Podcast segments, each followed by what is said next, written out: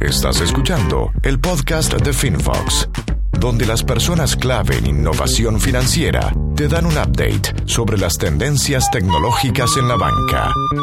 FinFox, FinTech Innovation Partner. Bienvenidos al cuarto capítulo del podcast de Finbox. Habla Igal Reutemann y hoy tendremos una entrevista muy especial con Oriol Ross, fundador y gerente de marketing de Latinia. Oriol nos conoció a través del podcast y nos contactó para conversar vía Skype sobre banca contextual. Oriol, bienvenido. Cuéntanos sobre Latinia. Latinia es una compañía que nace en el año 99. O sea, fíjate que te hablo de incluso pues las, los capítulos previos a la burbuja tecnológica. Lógicamente, pues en su momento se forma parte de ella, porque, pues porque pues con una con retaíla de empresas pues se disfruta de una cierta financiación que permite arrancar el proyecto en el año 99. Es una compañía que desde el primer momento, y te hablo de hace seis años, cree en el concepto de la notificación. La notificación, pues, es el concepto más amplio de lo que es un aviso, una alerta, pone el nombre que quieras. El público al que ya vamos es un público B2B, es decir, no, no había una intención de hacer B2C, sino directamente prestar servicios a compañías no solo de banca, como es el caso actual y desde hace incluso ya más de 10 años, sino a gobierno y también a utilities. Y básicamente era para que explotaran nuestra infraestructura eh, a partir de los servicios que ellos deseasen prestar a sus usuarios finales, a sus clientes. Esto sobre el 2003 aproximadamente, nosotros nos damos cuenta que lo que básicamente valoraban de esos dos, tres sectores que tocábamos, el de las entidades financieras, era el que más claro tenía, que quería utilizar un canal de notificaciones para relacionarse eh, con sus clientes. Era uno de los tres canales, de los tres segmentos que te he dicho antes, que más estaba promoviendo o que más clara tenía, déjame decir, porque la digitalización completa, hay pocos bancos que la hayan conseguido, pero sí ya hace 10 años daban muestras de tener una firme voluntad de avanzar hacia los canales no presenciales. ¿no? Entonces la TINE dice, bueno, pues realmente creo que los bancos, las entidades financieras van a ser las que van a comprar nuestra tecnología. Además lo van a hacer en un formato que en esos momentos supone un cierto cambio de paradigma en la compañía, que es dejar de dar servicio para comercializar las licencias pues en one-off y instalarlas directamente in-house en casa de los clientes. Lógicamente por un tema de confidencialidad de los datos, de privacidad. Eh, Latina es estrictamente un licenciatario desde hace más de 10 años del software o de la infraestructura de software que desarrolla, crea y comercializa. Entonces, en estos últimos diez años, pues la compañía lógicamente empezó por España. España estaba todavía en esos momentos viviendo una época relativamente dorada, había un exceso, te diría incluso por la criba que luego existió de entidades financieras y nos pusimos a comercializar este software basado en notificaciones financieras para avisos y alertas a los clientes de los bancos. Captamos eh, pues yo creo que los bancos que, en nuestras manos estuvo captar, que fue rápidamente pues, la mitad de los diez primeros bancos que había en España, con esas referencias y experiencia decidimos pues, dar ese paso a Latinoamérica, que es donde efectivamente todos en ese sentido sacamos provecho. ¿no? Nosotros porque encontramos un nuevo mercado, las entidades financieras de Latinoamérica porque realmente eh, que no solo captan muy bien la idea, sino van mucho más deprisa de lo que habían ido las entidades financieras en Europa en ponerse al día y en tener un plan de digitalización, de movilización o de notificaciones financieras montado. Te estoy leyendo un libro de Mijal Levin sobre eh, diseño de experiencias multidispositivos. bueno, ella habla que, hay tres pilares fundamentales en, esta creación de, de, experiencias multidispositivos. Primero señala de que, de que estamos en un, en un nuevo mundo, ¿cierto? Donde hoy en día tú ya no cuentas con, un, solo, un solo dispositivo. Tú tienes tu celular, tu smartphone, tienes tu tablet, tienes tu, en el fondo tu computador. Y se están sumando cada vez más nuevos dispositivos en este nuevo ecosistema, donde interactúan eh, de forma bastante especial. No solamente, no, solamente en el fondo por las características de cada dispositivo, sino también del uso que, que los usuarios le dan. Exacto. Eh, esto es un aspecto muy sensible de la propuesta de valor de Latinia. Latinia hace unos años era una compañía volcada en los canales, ¿vale? Es decir, era una compañía con una visión céntrica en la canalidad, es decir, por ejemplo, un usuario, ¿a qué se relacionaba? Un usuario era igual a un GSM, a un número de teléfono móvil. Había una unidad, una unicidad entre un usuario y un teléfono móvil. ¿Qué pasa? Que en los últimos años empiezan a salir nuevos formatos de notificaciones, nuevos dispositivos, y esto nos obliga a pensar que la entidad financiera no puede permitirse hacer llegar notificaciones de forma no coherente sobre los distintos canales que maneja el usuario. Entonces pasamos de una visión centrada en el canal a una visión centrada en el usuario, donde los canales son simplemente un atributo de recepción, como los hay desde la hora a la que quiero yo recibir los mensajes, eh, el tipo de servicios que yo quiero recibir. Los canales son un atributo más cuando hacía tres años, porque no existían más canales que, te diría, GSM, el número GSM del celular, eh, en esos momentos era simplemente una visión de una compañía centrada en la multicanalidad, pero en canales. ¿Qué pasa? Que empiezan a aparecer todos esos canales y nos damos cuenta que por, un, por una lógica, por el peso de la customer experience de la que habla ahora todo el mundo, una entidad financiera no se podía permitir, si un usuario como tú o como yo estaba gestionando distintos soportes, distintos canales a la vez, que la entidad financiera estuviera siendo incoherente eh, con el tipo de contenidos que estaba enviando a uno u otro dispositivo. Es decir, sabes que las entidades financieras, el concepto este de la omnicanalidad, ahora todos nos gusta hablar de la omnicanalidad, pero sobre todo para mí hay un tema de coherencia. Es decir, si tienes varios dispositivos, y de ahí que nosotros acuñásemos el concepto de notificaciones inteligentes, ¿no? Es decir, oye, tienes varios dispositivos. Si tú igual ahora, por ejemplo, yo veo, tú estás suscrito a N servicios de tu entidad financiera, y dentro de esos servicios tú dices, oye, eh, mi canal predilecto o por el que yo quiero recibir inicialmente una notificación es un mensaje de texto. Pero también está suscrito a las notificaciones como canales secundarios, pues a las push notifications o a lo que sea. Porque, entre otras cosas, tienes no solo un dispositivo, sino tienes varios. Tienes tu tablet, tienes tu smartphone o tienes tu smartwatch.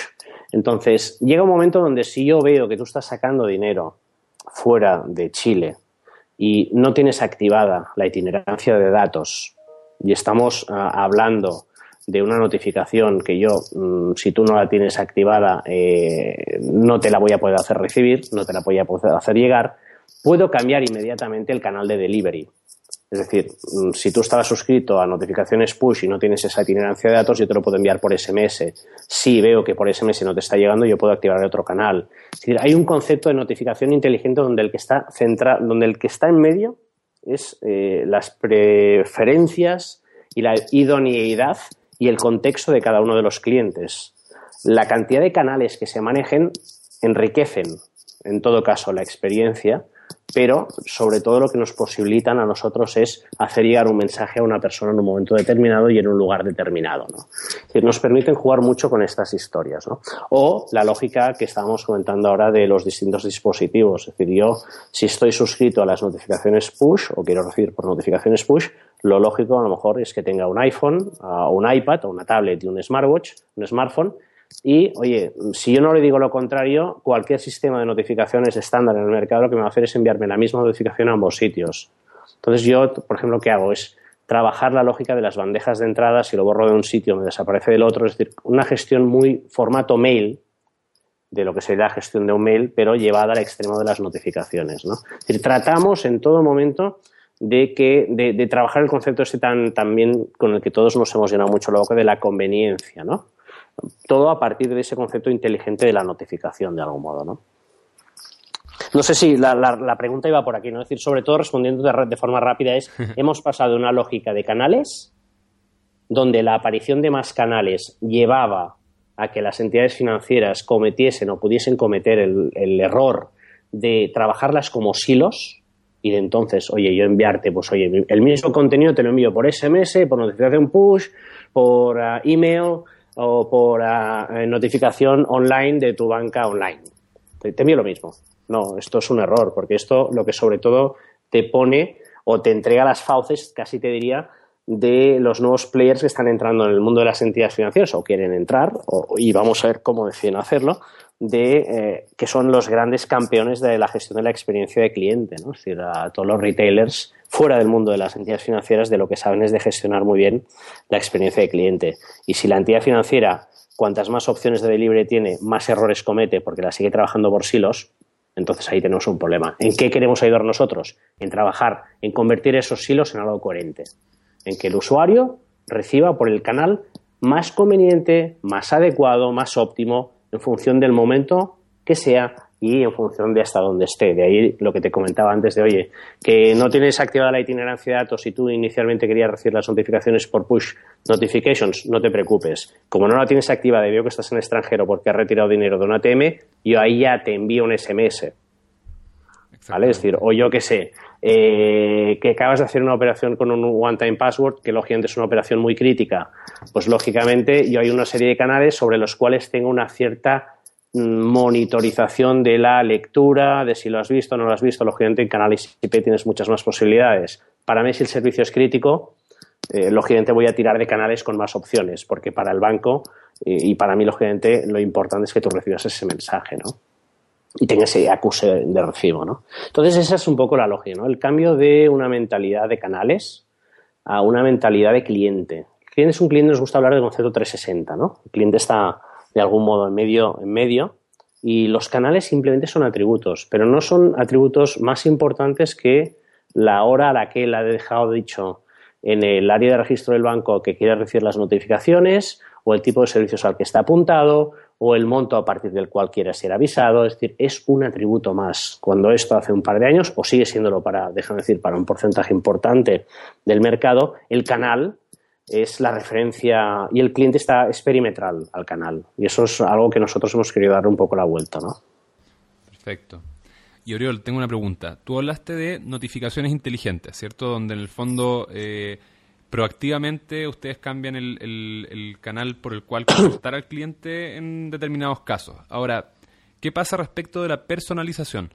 ¿Qué pasa cuando nosotros conceptualizamos la notificación, además como una herramienta eh, personalizable por el usuario. Que el mismo usuario pueda elegir qué se, se le notifica, con qué periodicidad y, por qué canal. Correcto. nosotros, nosotros, al final trabajamos con dos tipos de productos. La tiene una propuesta de valor con dos tipos de productos. Uno, el primero es, déjame hacerte la, la, comparativa. O sea, al final la, la es como un grizzly que está metido dentro de un caudaloso río lleno de salmones que son potenciales eventos a notificar ese Grizzly lo que va tomando es en tiempo real. El concepto del tiempo real es muy importante. La TINE se enchufa al core bancario o a los buses de las entidades financieras.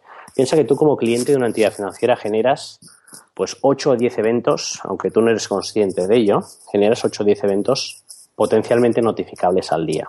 Directos o indirectos. Tú eres muy consciente cuando sacas dinero de un ATM o cuando pagas con tu tarjeta de crédito que has generado un evento, pero hay otros muchos eventos sobre los cuales tú no tienes una visibilidad en tiempo real directa. Es decir, cuando te pasan un recibo, una domiciliación o pasan mil historias en tu vida financiera que potencialmente podrían llegar a ser notificables si la entidad financiera o tú consideráis que eso es relevante. ¿vale?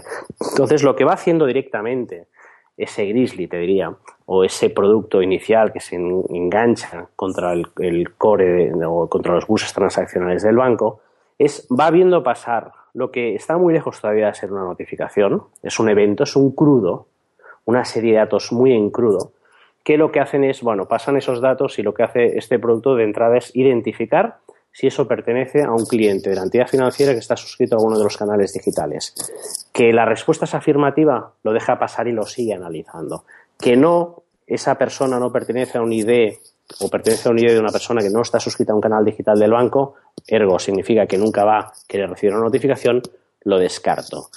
Siguiente paso, esa persona que ya hemos constatado, ese ID, que no es ni siquiera una persona, ese ID que yo estoy analizando en tiempo real pertenece a una persona, está suscrito a un canal digital del banco, concretamente está suscrito a, yo qué sé, un servicio de tarjetas o un servicio de eh, movimientos en cuenta, que pueden, imagínate que son movimientos distintos. Pues oye, el ID que inicialmente hemos dejado pasar, pues en esos momentos determinamos que pertenece a un tipo de servicio que aun el usuario estando suscrito a los servicios financieros de notificaciones del banco, no es exactamente a ese servicio, con lo cual lo descartamos. Que sí pertenece a esos servicios, lo seguimos analizando. Siguiente paso.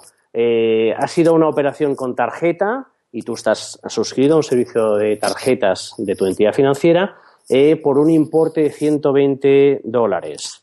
eh, pues oye, resulta que tú en tu portal del banco, en tus valores de registro, de suscripción, has dejado dicho que solo quieres que te avisen por un importe por encima de 150 dólares. Pues esa, ese evento que ya fíjate que llevamos analizándolo en un par de, de, ecuaciones, te diría, esos montos lo descartamos.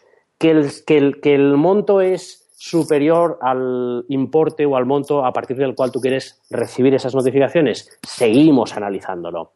Que se produce, y así podríamos seguir, en 8 o 10 categorías, y esto se produce en milésimas de segundo. O sea, yo cojo el crudo de una entidad financiera, de la actividad de un cliente, y a partir de, esos, análisis voy descartando o interiorizando más hacia adentro de nuestro producto si ese evento, ese crudo de ese contenido tiene que acabar convirtiéndose en una notificación. Y todo eso, insisto, en tiempo real y en milésimas de segundo.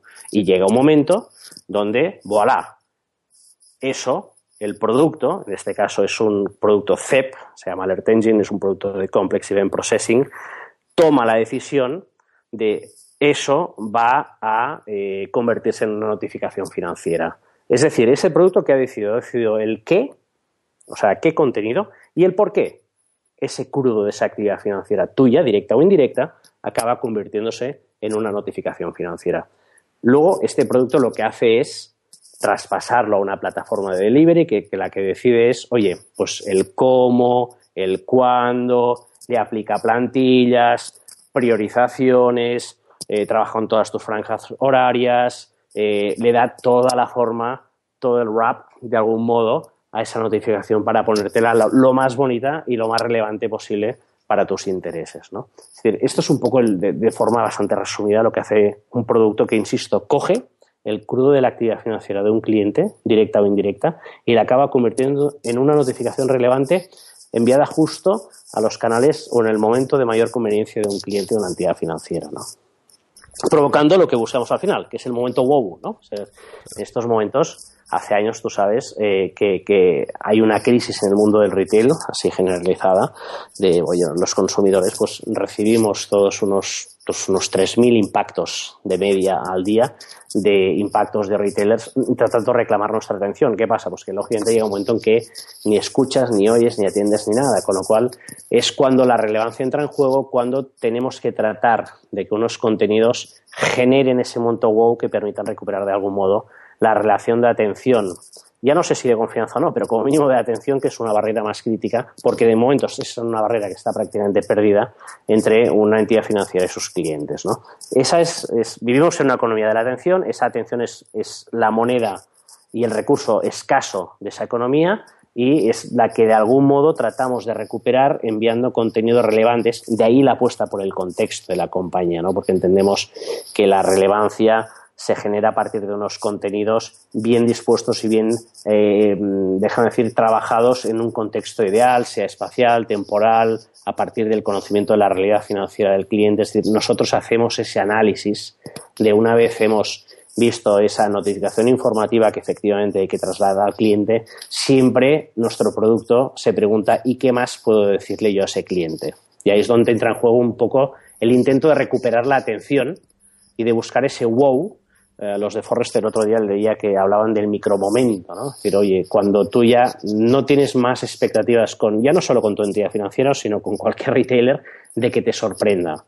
Aquel instante que dices, oye, realmente han pensado en mí, ¿no? Es decir, más allá del SMS que me acaban de enviar o la notificación push que me han enviado avisándome de que acabo de retirar dinero de un ATM, esa entidad financiera me está diciendo, oye, porque has pensado en la adquisición de este producto o has pensado en esa next best action que de algún modo nuestro producto siempre trata de identificar, ¿no? Fruto del análisis en tiempo real del contexto del cliente, ¿no? O sea, te, he hablado mucho de la parte informativa, del análisis, del filtrado, de la captura de esos contenidos, de cómo se le da forma. Pues hay una parte informativa y, sobre todo, hay esa pregunta obligada de qué más le puedo decir yo a ese cliente para recuperar su atención, ¿no? Que no deja de ser esa moneda o ese valor de recurso tan escaso en la economía de la atención que en estos momentos prevalece. De todas maneras. Y Oriol, tengo una pregunta. Y esta pregunta en realidad va más, más, por el lado de, curiosidad personal, por algo que estamos trabajando, de hecho, recién con Corbanca. yo creo que a, muchos de, los, de, los, de los que escuchan puede hacerle todo el sentido del mundo. Y tiene que ver con, a pesar de que al principio me dijiste que, no sabías hablar de otra cosa, pero te quiero hacer una pregunta sobre anatomía. Fantástico. Yo soy, fíjate que yo estoy muy lejos del mundo, entre comillas, tecnólogo, yo soy historiador y periodista, y creo, creo que en el mundo del contexto al que vamos encaminados, los etnógrafos y los antropólogos serán los grandes, grandes triunfadores en términos profesionales o gente que tiene muchísimo que aportar porque no olvidemos que estamos hablando de behavioral targeting y de, trabajo del contexto del, cliente o del consumidor en ese sentido. ¿no? y disculpa la interrupción. ¿eh? no, no hay problema. Eh, Oriol, entonces, sobre anatomía. ¿Eh? Nosotros recién lanzamos la, aplicación móvil de Corbanca para compra y venta de acciones, se llama StockUp. Sí, eh, hace poco más de un mes y ha, sido, ha sido un éxito, ha tenido un impacto bien importante en el mercado. Y uno, de los componentes más relevantes de esta aplicación, más innovadores, son las alertas de precios, que en el fondo son notificaciones. Stops and losses, son acciones de, de, precio, que es decir, de vende, compra. Exactamente, pero estas alertas son generadas por el mismo usuario. El, usuario en el fondo programa una, una alerta, decide ¿Eh? a qué precio, cuando, cuando, cuando determinada acción alcance X precio, entonces él quiere ser notificado. Y esto al parecer ha tenido un, impacto bien importante en los clientes de la corredora. En ese contexto nosotros eh, tuvimos mucho, mucho trabajo filosófico detrás de esta creación de la notificación. Y tú hablabas de mm. relevancia. Hablaste mucho de relevancia, del contexto, de, una notificación bonita incluso. Por eso yo te quiero preguntar sobre la anatomía de una notificación. ¿Qué es, lo qué, es lo que hace que esta notificación sea relevante, además del timing y además del contexto? El cuerpo mismo de la notificación. La, eh, como cuerpo, lógicamente, hay una cosa que tenemos muy olvidada y es la personalización de un contenido. Pero insisto, y te pongo un ejemplo rápido de lo que es un contenido eh, desplegado en un contexto correcto. Es decir, partimos de la idea de que estamos en esa situación de crisis de atención por parte del consumidor. ¿Cómo la recuperamos? Pues la recuperamos con un contenido relevante. ¿Cómo generamos ese contenido relevante? Pues nuestra respuesta está en trabajar el contexto. La personalización es parte de ese trabajo. Nosotros entendemos el contexto como el contexto puede hacerte perfectamente poner en un, en, un, valor estratosférico un contenido, el trabajo de un contexto correcto. Tú fíjate que la diferencia que hay entre un... Yo sigo recibiendo cartas, cartas físicas de mi entidad financiera con un señor, señora. Cartas físicas. Mi entidad financiera sabe todo de mí. Es absurdo que sigan generando esa incoherencia, esos hilos de los que te hablaba antes. Tienen todos los datos. Siguen trabajando mal los canales, de algún modo, ¿no? Eh, me hablabas tú del, aspecto más formal, incluso de la notificación, ¿no? Yo te diría, nosotros hemos trabajado mucho el concepto de las plantillas. Es decir, al final tú a una aplicación de negocio no tienes que darle mucho la, eh, no tienes que indicarle formalmente qué tipo de plantillas tiene que trabajar, sino simplemente una plataforma de, delivery que reciba un contenido y que se le diga simplemente a través de qué canal sacarlo, pues esa plataforma tiene que ser capaz de entregarte una plantilla rich, como puede ser en mail, eh, una plantilla rich, como puede ser en push notifications, una plantilla más espartana, como puede ser una mensajería SMS, eh, o todavía lo va a ser más sobre dispositivos wearables, tenemos que entender muy bien el contexto del propio dispositivo también. Fíjate que acabamos siempre yendo a una idea de contexto, ¿no? Un contexto espacial, temporal, de realidad financiera del cliente, hasta del terminal o del dispositivo, adaptándonos a las posibilidades que cada uno de estos tiene, ¿no?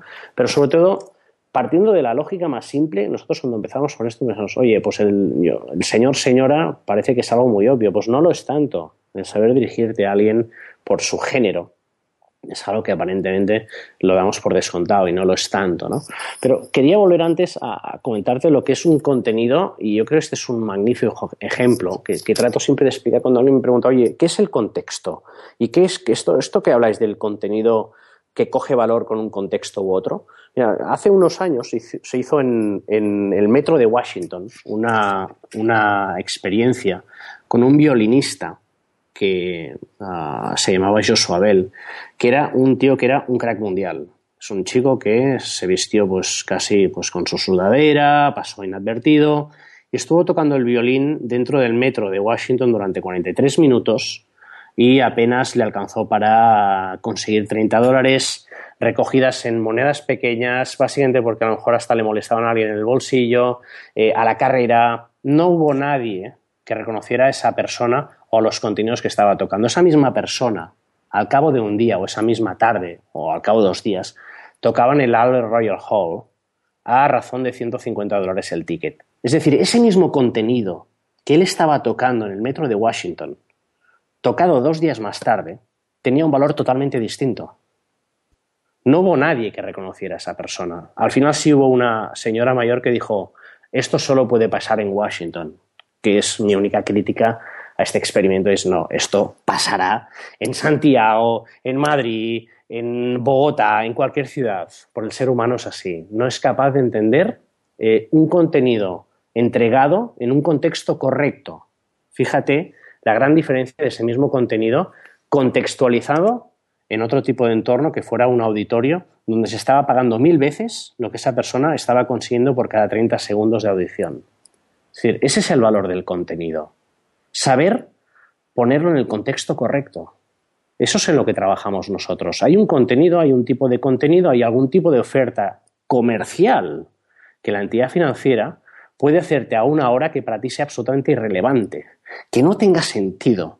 Ahora tú imagínate que estás en tu casa a las 10 de la noche y recibes un mensaje de tu entidad financiera que te dice, Igal, si hubieras pagado con tu tarjeta eh, Open Bank, pongámosle este nombre, es un nombre que lógicamente no es comercial, con este último, con, o en el pago de una gasolinera hubieras obtenido un 2%, y tú estás sentado en tu sofá de tu casa a las 10 de la noche. Entonces, es un contenido comercial de un tipo de producto que yo no tengo, es decir, me están intentando ofrecer una tarjeta comercial sobre la base de un tipo de cuenta que yo ya no tengo, con lo cual ya no tiene ningún sentido. La entidad financiera está viendo que yo no estoy ejecutando ningún tipo de operación de pago en una gasolinera. ¿Por qué me están enviando esto? Esto es irrelevante, esto es molesto. Este mismo contenido, tú lo haces como cliente y el banco esta información la tiene. El banco tú sabe qué cuentas tiene y qué tarjetas asociadas puede haber a esa cuenta. Con lo cual, si tú en un momento determinado vas a pagar, acabas de rellenar el tanque de tu auto en una gasolinera, piensa que lógicamente la entidad financiera por el merchant code sabe que estás en una gasolinera, que acabas de pagar con una tarjeta que no es la que te va a dar la promoción sobre una cuenta que efectivamente cubre esas promociones, lo lógico es que te diga, Igal, la próxima vez, por favor, paga con tu tarjeta Open Bank de tu cuenta Open Bank porque hubieras obtenido un 2%. Eso es lo que genera el wow del cliente. Y toda esa información la tiene en el caso A y en el caso B la entidad financiera. Simplemente es una mentalidad de uso distinta, ¿no? Exactamente. Te pongo otro ejemplo muy rápido, perdona, ahora que me viene a la cabeza. El otro día me explicaban de una, ahora sabes que está muy en moda trabajar, sobre todo lo que es el, concepto del contexto espacial. Todos los temas de localización, esto lo explican en, Estados Unidos. Una empresa de cines que, oye, tenía muy bien identificada su base de datos de, de usuarios a los consumidores y, bueno, pues cada vez que pasaban por delante del cine, les enviaba una promoción, pues no sé, de un, no sé, un 50%, de un 3x2 en entradas. Pero pasando por delante del banco, ¿eh? delante del, cine. Y hostia, al cabo de unos días dicen, oye, la redención de esto es, es, muy baja, no entendemos qué está pasando. venga a darle vueltas y darle vueltas. Claro, habían trabajado muy bien el contexto espacial porque era muy relevante en el momento, o sea, físicamente, porque el usuario estaba pasando por delante del, punto de consumo del cine. Pero resulta que, claro, ese usuario le había enviado ese mensaje justo cuando estaba yendo a trabajar y estaba yendo pues, por Nueva York. Imagínate cómo es esa ciudad a las siete y media hora punta, en rush hour. Claro, ese usuario no tenía tiempo de parar ni tan siquiera mirarse el móvil a mirar qué promoción le habían enviado justo al lado del cine, donde cuando él era un cinéfilo que iba tres veces por semana. ¿Por qué? Pues porque no habían trabajado el contexto correcto. El contexto correcto era el temporal. Esa persona le envías, a diferencia del que hemos visto antes de la gasolinera, le envías tú el mensaje o la notificación a las 10 de la noche cuando está sentada en el sofá de su casa, que está en una actitud más reflexiva, más pasiva, donde la atención se la, se la reparte simplemente entre el teléfono móvil, porque todos sabemos que estamos con el teléfono móvil o la tableta viendo la tele, o el American Idol de turno. Es, es o el American Idol o el banco, o el banco no en este caso, sino eh, la empresa de cines la que conseguía captar su atención. Pues el contexto correcto en esos momentos era el temporal, no era el espacial. Por eso te digo que el contexto por el contexto tampoco tiene sentido. Pero sobre todo, insistir mucho, las entidades financieras conocen muy bien la realidad financiera de sus clientes. Si tú y yo, por ejemplo, tenemos los mismos seis productos como consumidores, significa que compartimos muchas muchos elementos sociodemográficos con la entidad financiera. Y el séptimo producto que tú te compres o adquieras de, la entidad financiera, producto o servicio, lo más lógico es que yo sea un cliente muy proclive a adquirirlo. Pues esa simple lógica es, en la que deben trabajar las entidades financieras y es la que a veces incluso les cuesta eh, entender un poco los canales de delivery y toda esa historia, ¿no? Claro. Y hablamos de, contexto, hablamos de, consistencia. Me gustaría también saber eh, qué es lo que piensan ustedes como en, en Latinia para atender un tercer concepto, que de hecho es del mismo libro que te comentaba de Michal Levin, que es el concepto de continuidad. Cuando uno empieza un proceso en un dispositivo terminado Absolutamente. y quiere continuarlo en un dispositivo siguiente. O, por ejemplo, sí, sí, sí, entiendo. es notificado En, en, un dispositivo, revisa esta notificación y al mismo tiempo se generó otra notificación en otro dispositivo. Aparece leía, no leía. ¿Cómo, cómo piensa la TINIA combatir en el fondo este, esta replicancia? Te, te, intento dar una respuesta muy poco tecnológica, con la coherencia. Hay que trabajar los canales de forma coherente. Me estás hablando de omnicanalidad y la omnicanalidad solo se trabaja desde la coherencia. Si los silos, los canales, se trabajan de forma individual, es cuando generas experiencias de servicio no positivas. Y ah, yo creo que las entidades financieras no pueden jugársela cuando eh, tienen a los bárbaros en el puente, por buscarte un poco la similitud con el libro de The Barbarians at the Gate, de Apples, de Googles, de gente que son unos campeones de la categoría en generar experiencias de servicio positiva. A ti, como bien has dicho, recibir un mismo mensaje por distintos canales, el mismo mensaje diciéndote lo mismo, te genera una experiencia de servicio negativa. Esa continuidad, que es la clave de todo ese proceso, nosotros nos gusta pensar en replicarla desde la coherencia. Hay que ser coherentes con los canales. Lo que todos ha empezado por un canal y lógicamente es un reto brutal para las entidades financieras. Porque no solo hablamos de canales digitales, ¿eh? hablamos de canales físicos, hablamos hasta de cartas, hablamos de cómo encontrar la coherencia de toda esa historia.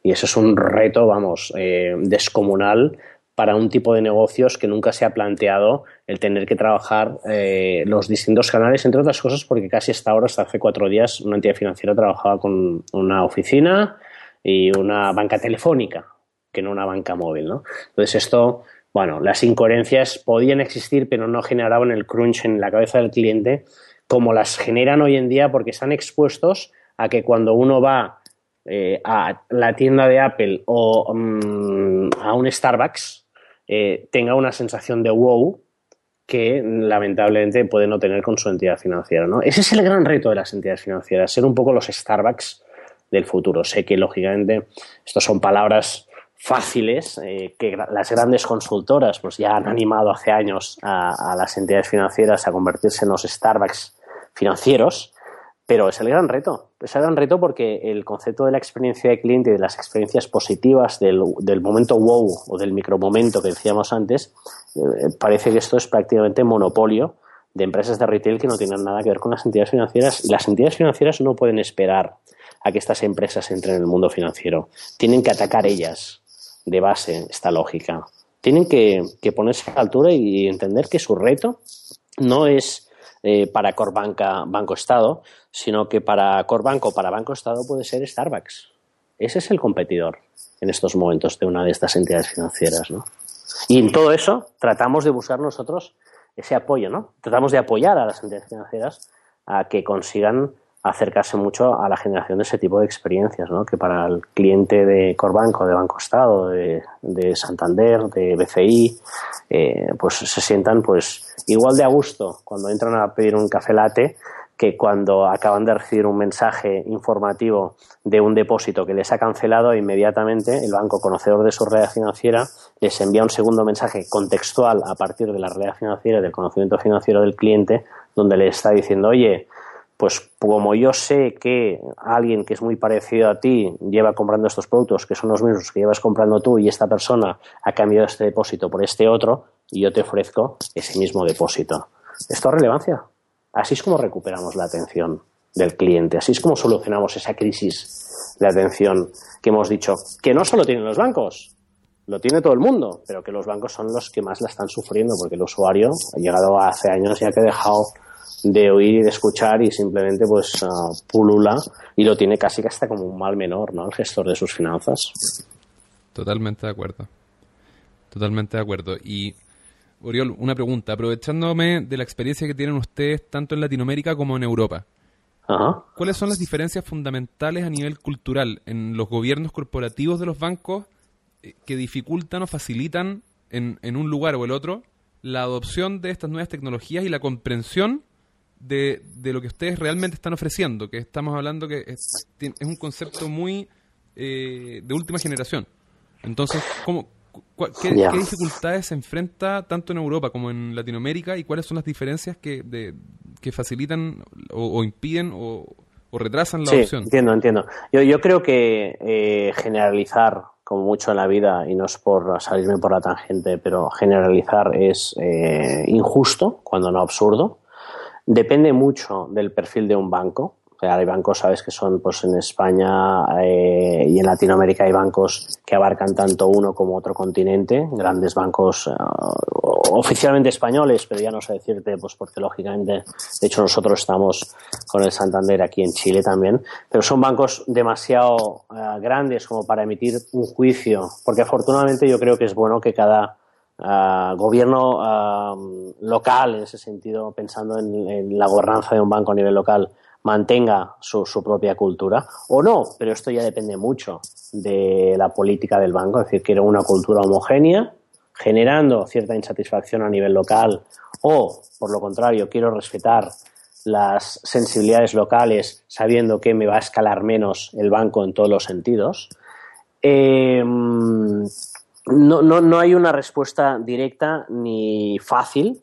Te diría que por experiencias vividas eh, la banca en Europa eh, se ha dado cuenta, y no te digo España, te digo Europa, se ha dado cuenta que ha perdido, em, ha estado 10 años para hacer algo que en otros sitios del mundo se ha hecho en 5. Y en esos momentos, en estos momentos, su gran reto, y, y, esto no excluye lógicamente por mucho que hayáis hecho o se hayan hecho muy bien los deberes desde Latinoamérica y de forma muy rápida, y se hayan puesto a la par absolutamente con la banca europea.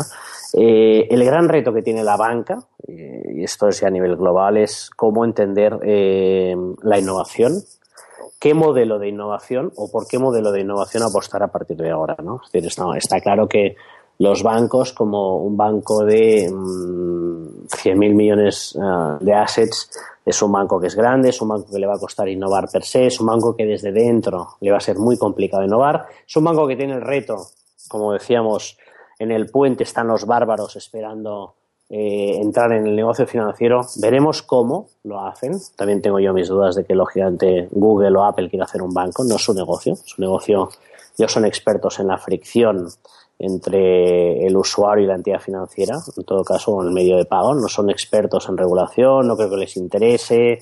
Eh, en cualquier caso, no van a dejar de aparecer como moscas en un negocio donde la entidad financiera está acostumbrada hace 200 años a manejarla a su antojo.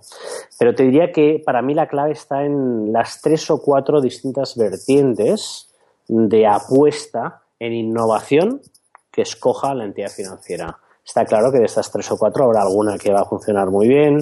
No sé si tiene que ser montar fondos de 100 millones de dólares para startups. No sé si tiene que ser entrar en participaciones en startups. No sé si tiene que ser, ser intrapreneurships. Mm, hay tres o cuatro modelos y en estos momentos está el concepto muy interesante. ¿no? Yo creo que el, gran, diferencial de las entidades financieras a nivel global, y me niego a buscar diferencias regionales, está en, eh, de nuevo, vamos a un concepto de, comportamiento respecto a la innovación. No hay una segmentación geográfica, hay una segmentación estrictamente basada en el behavioral, en cómo hagan frente, cuál sea su reto, su planteamiento sobre cómo entiendan que las entidades financieras pueden llegar a innovar. Porque está claro que una entidad financiera innovar per se, un banco grande no puede, no puede. Tiene que buscar fórmulas y todas son igual de válidas eh, de, cómo innovar, ¿no? Apoyándose mucho en partners, la agilidad que te da finalmente un equipo de trabajo creo que esto es algo que la entidad financiera valora muchísimo, apoyándote mucho en vendors, eh, participando en startups y luego pues viendo que si funcionan muy bien incorporándolas, eh, ayudando a crecer. Yo creo que la responsabilidad grande que en estos momentos tienen las entidades financieras es su capacidad de músculo financiero para ayudar y apoyar a compañías, no sé si como la tuya o como la mía, pero la innovación surge de aquí. Nosotros somos ágiles en ese sentido, ¿no? Sin en absoluto menos valorar eh, el peso y la determinación y porque al final son los timoneles de esta industria, las entidades financieras, ¿no? Pero creo que harían bien de apoyarse muchísimo en, ya no solo en productos, sino en culturas y en compañías, porque al final estamos hablando de un cambio de cultura de entidades financieras y yo creo que de ellos son tremendamente conscientes, ¿no? Oriol, muchísimas gracias por, por todo tu tiempo. Un placer. Oriol Ross, gerente, gerente de marketing y fundador de Latinia. Correcto. Los datos de contacto los voy a poner eh, abajo, escrito debajo. Absolutamente. para que puedan contactarte. Latina está ya con ventas en, Latinoamérica y están ampliándose a, alta velocidad. Así que totalmente, totalmente amigos nuestros acá en Chile. Absolutamente. Un placer, Igal. Y esperamos eh, vernos en breve. Así es. Nos vemos en su próxima visita a Chile.